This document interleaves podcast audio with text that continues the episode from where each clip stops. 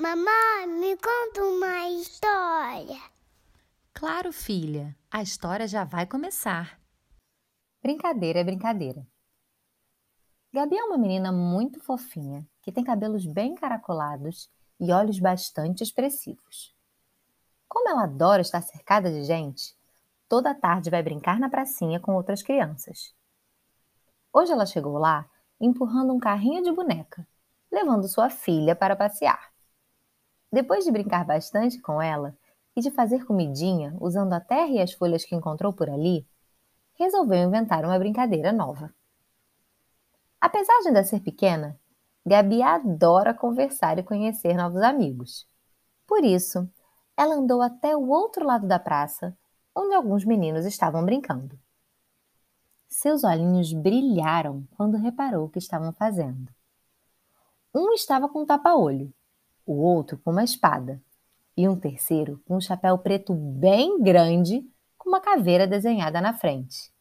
Sim, eles estavam brincando de pirata. Eu sou o pirata da perna de pau. E eu vou achar um tesouro perdido no mar. Arr!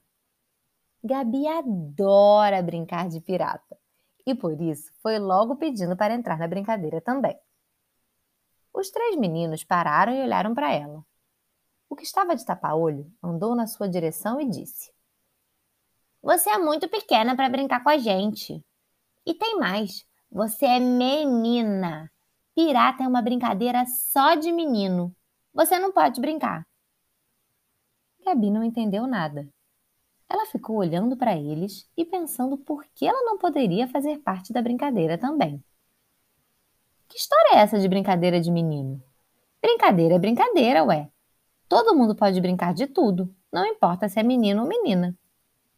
Afinal, tem muita menina que gosta de brincar de carrinho e muito menino que gosta de brincar de fazer comidinha. Então, essa história de brincadeira de menino ou menina não tá com nada. Gabi começou a falar para os meninos que não tem isso e que ela queria brincar com eles mesmo assim. Mas eles pareciam não dar a menor bola para ela.